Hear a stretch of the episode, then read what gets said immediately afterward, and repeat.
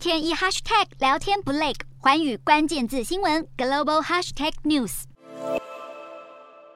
荷兰阿姆斯特丹机场大排长龙，许多旅客等得不耐烦，担心因此错过航班。同样大排长龙的还有西班牙帕尔马机场，由于瑞安航空人员罢工，不少人到了机场才知道航班被取消，感到相当气愤。现在造访欧洲任何一个主要机场，都可能会遇到像这样大排长龙和班机延误、取消等问题，而最根本的原因就是航空公司和机场人员短缺造成的。随着疫情趋缓，许多国家逐渐放宽边境管制，最近几个月出现前所未有的旅游需求，世界各地的航空公司与机场都在努力消化后疫情时代渴望旅行的人潮，但欧洲却陷入混乱，甚至被外媒评为今年夏天最不适合旅行的地方。德国汉莎航空执行长认为，情况可能要到年底才能恢复正常，航空业者需要几个月的时间才能平复人力短缺和罢工问题。